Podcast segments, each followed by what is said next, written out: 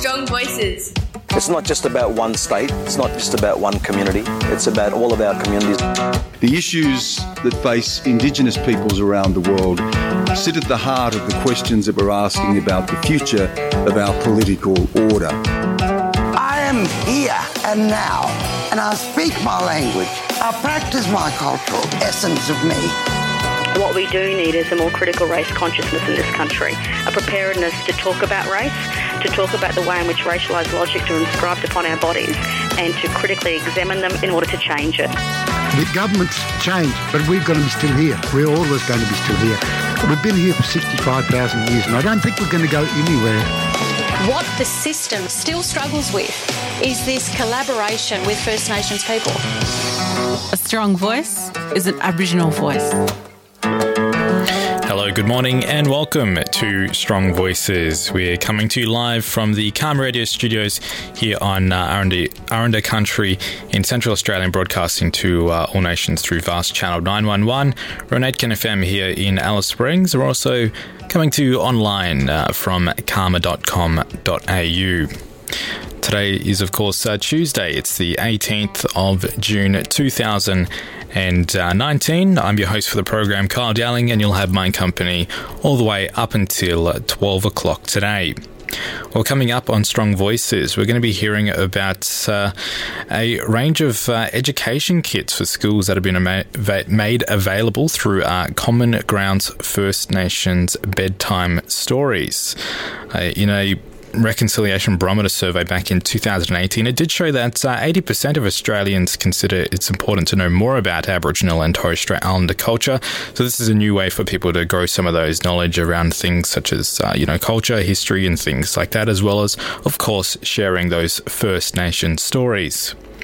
We're as well going to be hearing about a uh, launch of a new uh, video from the Tangentyere Family Violence uh, Prevention Program, which is aiming to break down some of those uh, stereotypes surrounding uh, those gender specific roles within Aboriginal families.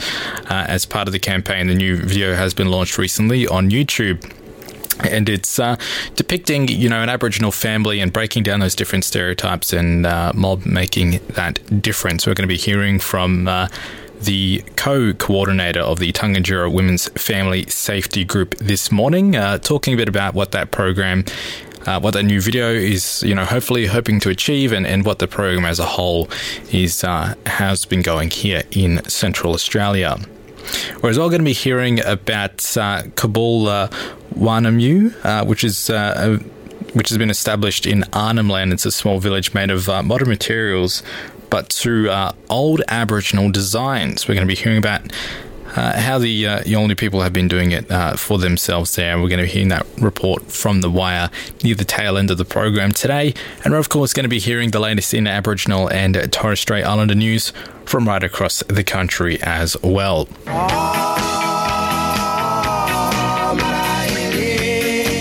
Hey, mob, this is Patrick Johnson, and you're listening to Strong Voices. Be deadly and stay deadly. You're listening to Strong Voices. You're here with me, Carl Dowling, this uh, Tuesday morning.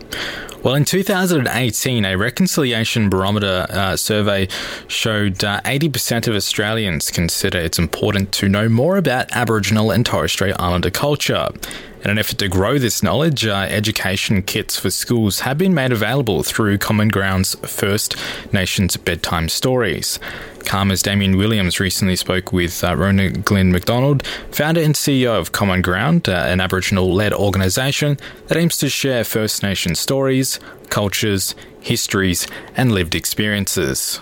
So we started this project at the beginning of this year where we wanted to record five creation stories from Central Australia that are aimed at younger generations. And we worked with three different storytellers across Central Australia to record these stories and then share them across classrooms and with families all across Australia. So this week there's young people and families and organisations and classrooms learning from five stories that we've recorded in English and in language. Um, and they're taking part in this First Nations Bedtime Stories Challenge and learning from a story every week. And, you know, having it in uh, language and in English, how important is that, you know, for, for the next generation? I think it's so important that language stays, you know, live and being spoken all the time. But we wanted to make sure it was accessible to all different audiences, you know, young people who might be from Chinese background or Arabic background. So we had the stories mostly in English so that everyone could understand, but then there's little bits of language throughout it. So there's a couple of Luritja stories, two Eastern Aranda stories, and a Pitjantjatjara story. And throughout them, there's a little bit of language. And we don't always have subtitles because we want people to think, you know, and, and, and try and figure out what that person was saying. And as it is the early stages of uh, you know getting these stories out there, do you think um, you might um, you know even try and do some in full language?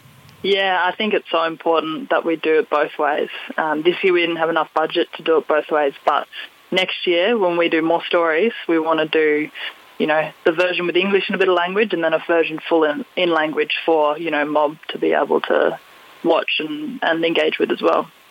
And Roni, you said uh, that you've um, got some stories from Luritja. Where else have you um, sourced the stories from? So we have Kathleen Wallace, who tells two Eastern Aranda stories. She tells the Seven Sisters story and the Mother Tree story. And then we have a Pitjantjatjara story told by Junkaya Tapea and Lorna Wilson. And that story is called The Man in a Log. Um, and then Gerard Anderson's telling the two Luritja stories. Um, we shot those out at Ulaanbaatar in Papunya. And he's telling the one-eyed rainbow serpent story. And he's also telling the Bungalungu story. And so you're saying, you know, you, are shooting them as well. Are, are you getting, um, well, how, how are you going about getting, you know, the stories uh, online? Yeah, so we went out bush a couple of months ago now and shot, took a film crew out, sat down on country with these storytellers, and um, it was a bit of a process of asking them what stories they wanted to tell. You know, those non-secret or sacred public stories that they're allowed to tell and they want to share with the next generation. And we shot over a week the five stories, which was pretty crazy. It was pretty fast timeline. And then we've been in the editing suite the last, um, you know, couple of months putting it all together. And they actually went. The first one went live on Monday, um, and that was the one-eyed rainbow serpent story. And yesterday we had the Bungalungu, oh no, today the Bungalungu story went out and they're all being put online um, at the www.firstnationsbedtimestories.com. Cool, and, and, like you're saying, you know, there's some some challenges of trying to get uh, stories that are be are able to be told. How how was that kind of process, and like, what did you have to do to overcome that?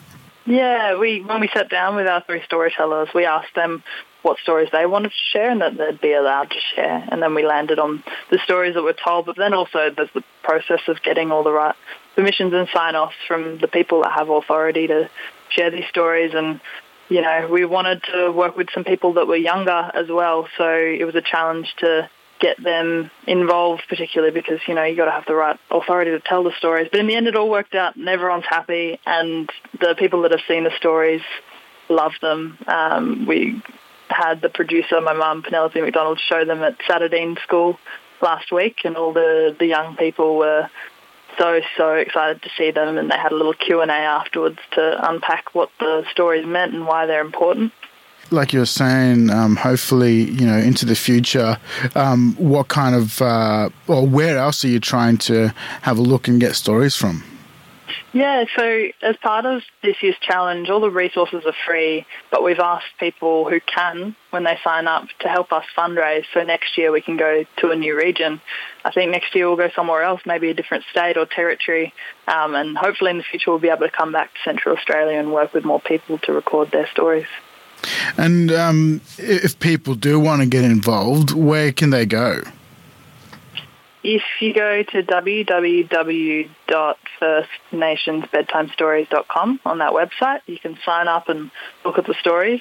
Or we're on social media at Commonground Australia on Instagram and Facebook. Oh, I'd just like to thank um, our storytellers and the amazing crew and people we worked with across the territory. Um, it was really special for me to go back. I'm Kaytetye, and I got to learn so much about you know, Luritja stories and Eastern Aranda stories and Pitjantjatjara stories. So it was a real privilege to be allowed to, you know, direct and capture these stories with Mob. It was, yeah, just want to say thank you. Um, and thank you to all the people that have helped us on that journey. Uh, along those notes, are you, are you looking at um, trying to go back uh, to your mob and, and, try and get some stories? Yeah, there was a couple of Kaytetye stories that we wanted to record, but then it didn't work out um, with the right storytellers. But I'd love to do some of that in the future. Um, my family are all filmmakers, and we've told a lot of other people's stories, but I think it's important that we tell our own stories as well. Yeah, like you said, being able to tell your story is pretty important as well.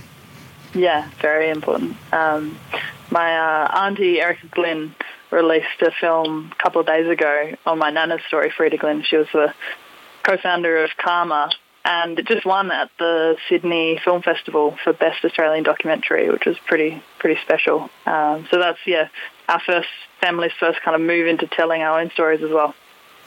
Yeah, exactly, and and that's why I'm here working at CAAMA at the moment. yeah, exactly, exactly. On that note, uh, Rona Glynn McDonald, uh, thanks very much for joining us here on CAAMA Radio. Thanks for having me, Damien. That was uh, Rona Glynn McDonald, there, founder and CEO of uh, Commonground, speaking with CAAMA's Damien Williams. We're going to be hearing the uh, very latest in Aboriginal and Torres Strait Islanders news from right across the country here on Strong Voices uh, very soon. Before then, we are going to go to a quick break, so stick around and we'll be right back. Hi, guys, this is Dan Sutton, and you're listening to Strong Voices on CAAMA Radio. That's right. You are listening to Strong Voices this Tuesday morning. Great to have your company. You're here with me, Kyle Dowling, and now I'm joined in studio with uh, CAAMA's Paul Wiles and Damien Williams. Welcome to the program. Yes, good morning, Carl, and good morning to our listeners. Good morning. Well, it is, of course, time for the Aboriginal and Torres Strait Islander news from uh, right across the country. We'll start with you, Paul. I understand you have a story this morning in regards to uh, Victorian Treaty.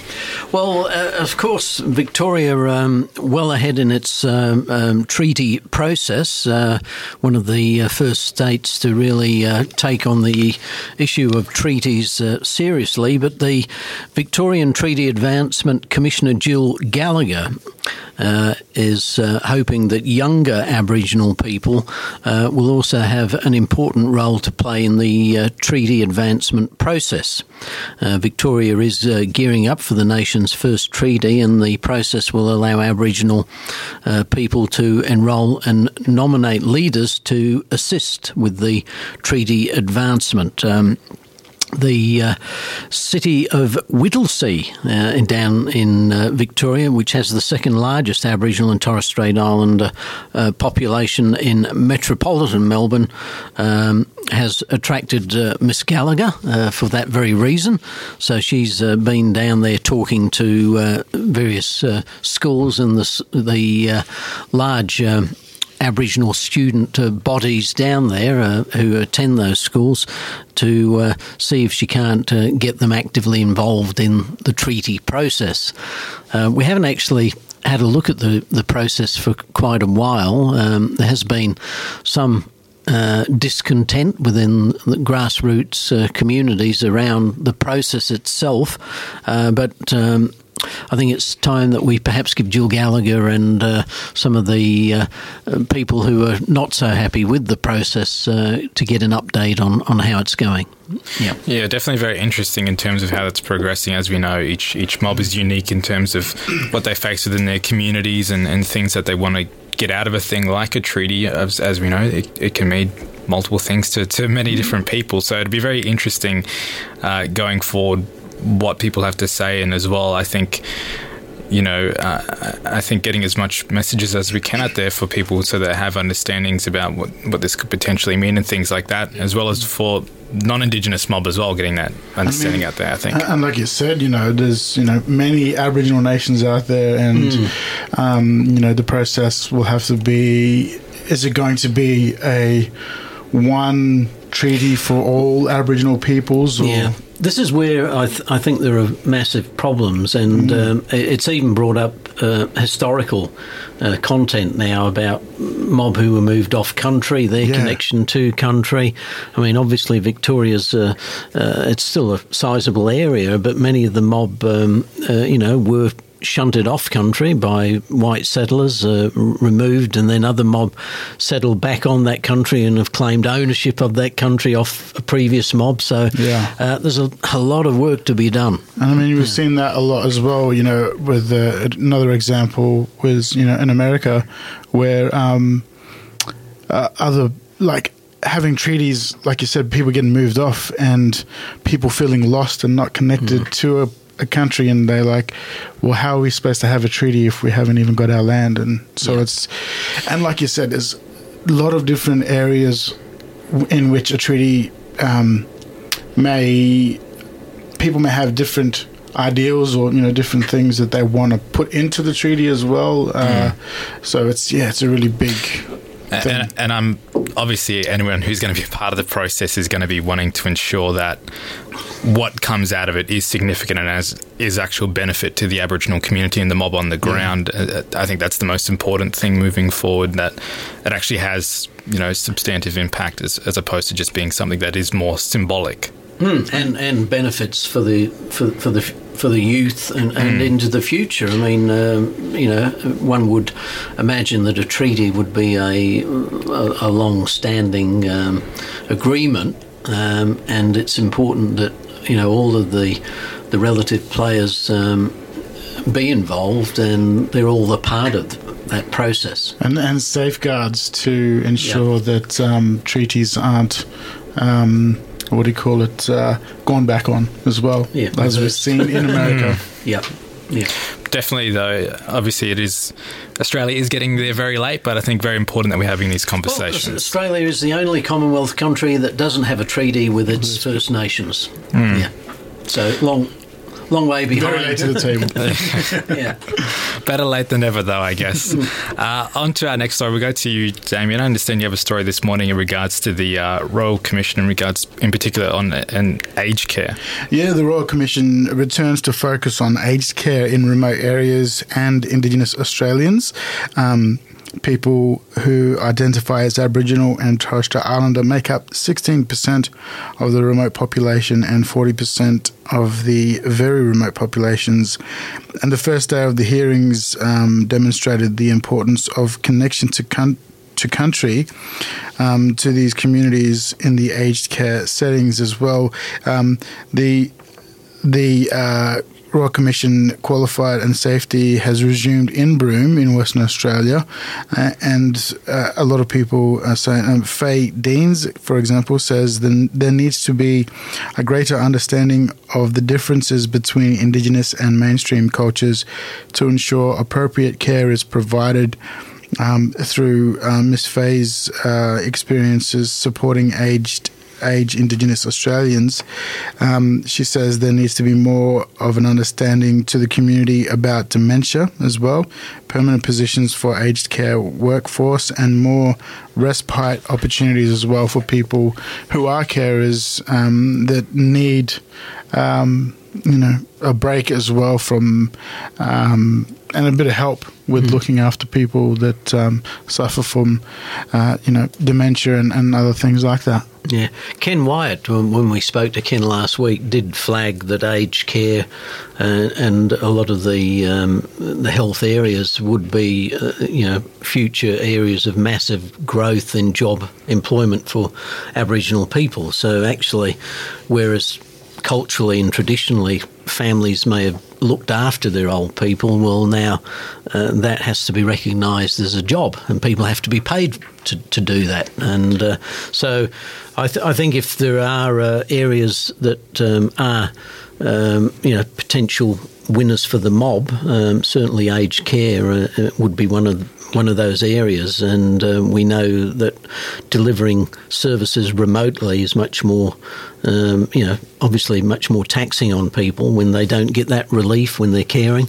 Um, so, yeah, um, a, a big area, and this Royal Commission hopefully will um, I- identify, uh, you know, the role that the First Nations have uh, historically have played. Yeah. And and I think this as well. People are just wanting to um, get more education around, um, you know, things that like dementia that affect the older generation, but can affect um, young people as well. But education around, you know, how to um, help deal with dementia, how to take, you know, care for people with dementia. It is a very uh, you know scary thing having you know fam- family members in my family that suffer from dementia as well um, it can be very scary for family, um, especially when, um, like for example, my grandma's brother who just took off, just went driving, and you know Yeah. was like drove back home, saying, "Oh, where's my wife gone?" And like you know, Mm. because they went in for shopping, and he's like, "Ah, I don't know where." Like my auntie asked him, "Where's your Where's your wife?" And he's like, "Oh, I thought she'd come back here with you, mob." Yeah. But she he left her in, in the shop and, and home. But um, Yeah. luckily that wasn't uh, you know life threatening um, No. situation. But those things can be very scary. A, a- a couple of years ago now, we did an, an interview with um, one of the um, uh, dementia workers from Centre for Remote Health. We might pull that interview out again and just uh, now that this is going on, uh, just uh, you know, remind people of the type of issues that uh, that, that are out there in, in the remote communities. Mm. Well, on that note, uh, Damien, Paul, thank you both for joining us for the news from around the country. Thank, you. We're going to head to uh, a couple tracks now, and then we'll be right back with our next story here on Strong Voices. G'day, folks. This is Kutcher Edwards, and you're listening to our strong voices here on CAAMA Radio. That's right. You're listening to CAAMA Radio here on uh, this Tuesday morning. It's uh, 11. Uh, it's 11:44 at the moment. You have my company, Carl Dowling, here. I'll be taking you up until 12 o'clock today. We're going to head into our next story for the show. Well, the Mums at Mums Can Dads Can campaign, developed by the uh, Family Violence Prevention Program, aims to break down the stereotypes of the gender-specific roles within Aboriginal families. As part of the uh, campaign, a new animated video has been uploaded to YouTube, which shows how gender stereotypes can factor into family and domestic violence. Yesterday, I headed down to uh, the Tangentyere Women's Family Safety Group in Mparntwe Alice Springs with the uh, amazing group of women uh, there fighting against domestic violence gathered for the launch of the project. Good morning, everyone. I'm Shirley, and I'm the co-coordinator for the Tangentyere Women's Family Safety Group and one of the core governance. And I'm a proud town campaign always live and always. Thanks for coming along. And what we're going to be talking about is basically what we do in the program. So this is us, the Tangentyere Family Violence Prevention Program.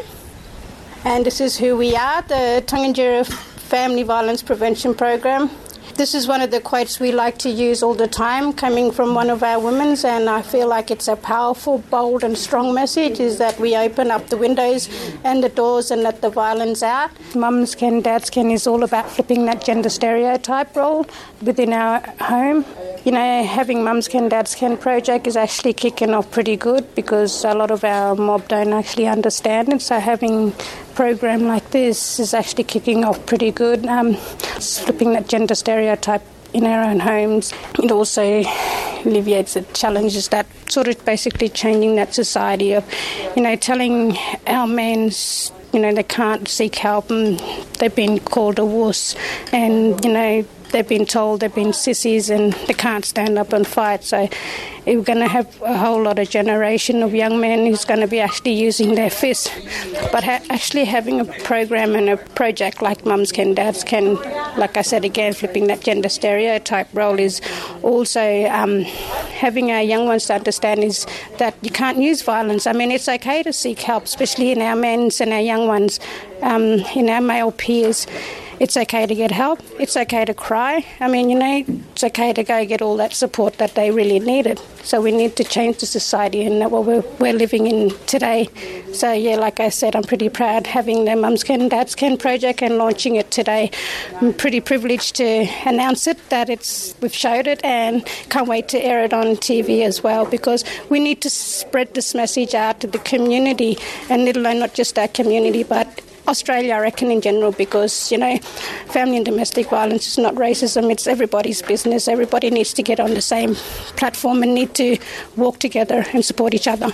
We did watch a pretty exciting video today. It was good to see, you know, that style of video that I think will be really relatable for the mob. Yeah. What, what are your hopes that come out of that video? For a lot of our mob, you know, we we know when we're doing dot paintings or you know telling a story, it tells shows a whole range of picture of, and an understanding of what our mob are like. So having something like this as a cultural knowledge and perspective a short film is sort of I reckon people can actually see and tell just by just by looking at the pictures and the color and you know having Aboriginal actors as well. So we need more and developing more resources like our short films and more posters and I guess toolkits as well for not just um, mums and dads and our young ones, but I guess for schools and other organisations and whoever else wants to, yeah, share that.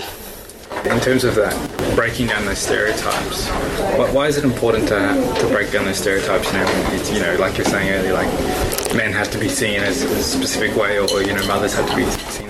Well, I guess since the intervention started, really, I mean, you know, it exploited a lot of our males, um, our young ones, and our older ones, uh, because it stopped um, the cultural knowledge of teaching from our um, elders, past, present, and future, because they're also the one who actually um, collect and look after all those stories, and they're good at collecting their own data. So, you know, having things like that sort of helps our mob on understanding and yeah, like flipping that gender stereotype, and I guess takes baby steps and ripple effects that people are actually going to hear and see that we're, the work that we're doing, and they're slowly going to catch on and do that in there within their own communities. I mean, I'd like to go out and you know give them that little bit of a startup push. Mm.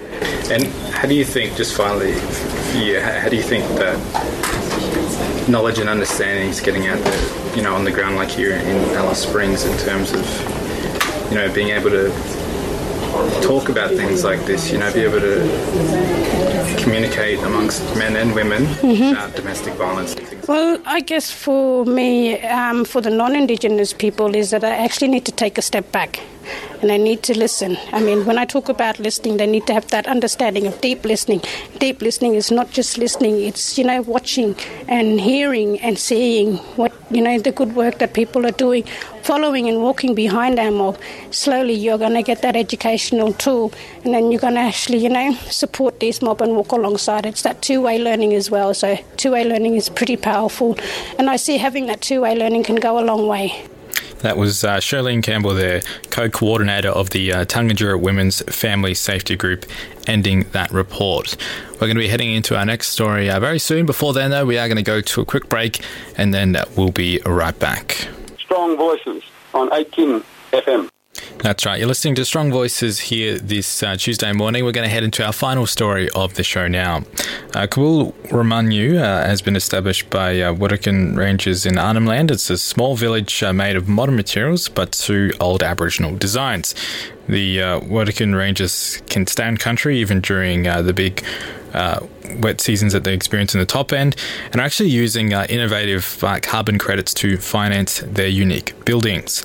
The Wire's Ruddock Chambers files this report. Well, Warddeken Rangers in Arnhem Land have used an innovative model of funding a community of suitable building structures that allow them to wait out each year's big wet and manage country. They've leveraged carbon credits to finance their buildings and provide a sustainable model for communities all throughout the top end. As Monash University's Dr. Hannah Robertson explains. In 1996, ATSIC declared a moratorium on the creation of new homelands. And so what happened was um, knew they wanted to get back on country. Um, they knew that they had this land that they could manage, and so they started a ranger group, Warddeken Land Management, and then gradually began to start building these bala structures, which are variations of a traditional shade shelter. And as they were building these, they built them with what materials and resources they had access to. And gradually, as their land management um, practices continued to evolve and they continued to get more carbon credits, so too did the Bala Bala structures.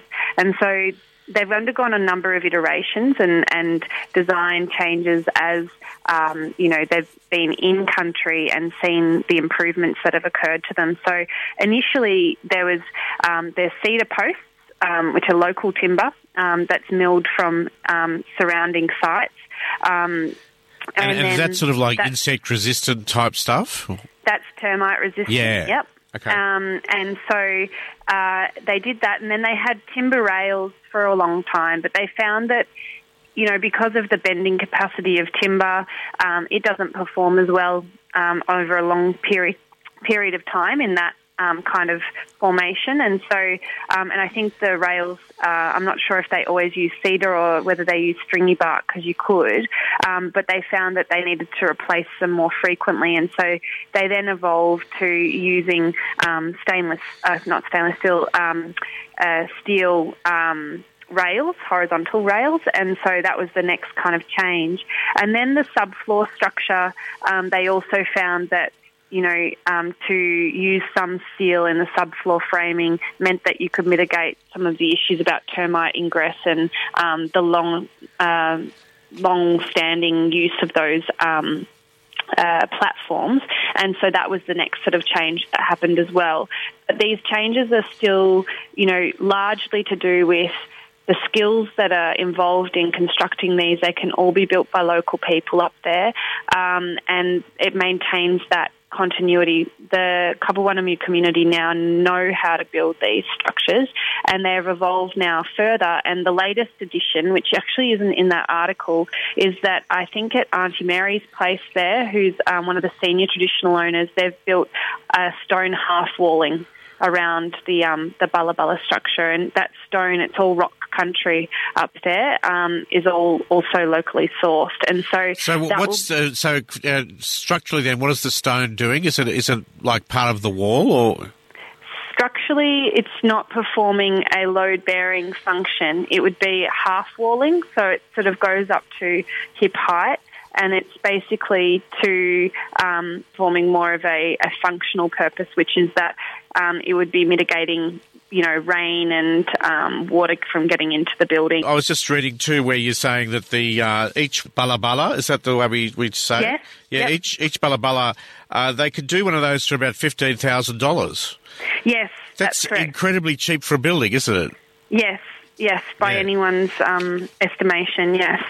But uh, they've also obviously picked up uh, quite a lot of skills, uh, building skills, yes. with joinery, and they're using steel, uh, wood, uh, canvas. Uh, they've done pretty well, and then they're getting. They're also got financial skills from all this too, by yes. accessing the the carbon credit money that's coming through. Yes. So. Yes. Um, so this is an incredibly good success story, isn't it? Really. Yes, I think they're brilliant. Yeah, and uh, I was just wondering too, with um, the people of Cape York, now they would have different climatic conditions, and you, do, do, you see that there's, there's, different design elements in their uh, thinking for buildings? Yes, I think it's always very contextually um, dependent what the uh, appropriate form of construction is, um, and it depends on the place itself. I've also worked in northeast Arnhem Land, and you know, in different places, you could look at other resources like timber, in certain places more so, earth construction, sandbag construction, but and it's not because of like some kind of hippie mentality of wanting to build with natural materials, but more that they're available and that the cost of getting anyone out, and I was talking to someone recently from Laynhapuy Homelands Association, which is in northeast Arnhem Land, and the cost of actually getting someone out to fix a door lock is over a thousand dollars just to put someone in a car with a new door lock set. And communities know what they need, you know, and you listen to that and co-design it together, then you can actually mitigate the need to, you know, um, have these kind of disastrous systems that where they're very dependent. Yes, that was uh, the Wise Rhotic Chambers speaking with uh, Dr. Hannah Roberts from Monash University. That's going to conclude Strong Voices for today. Thank you for tuning in. Strong Voices.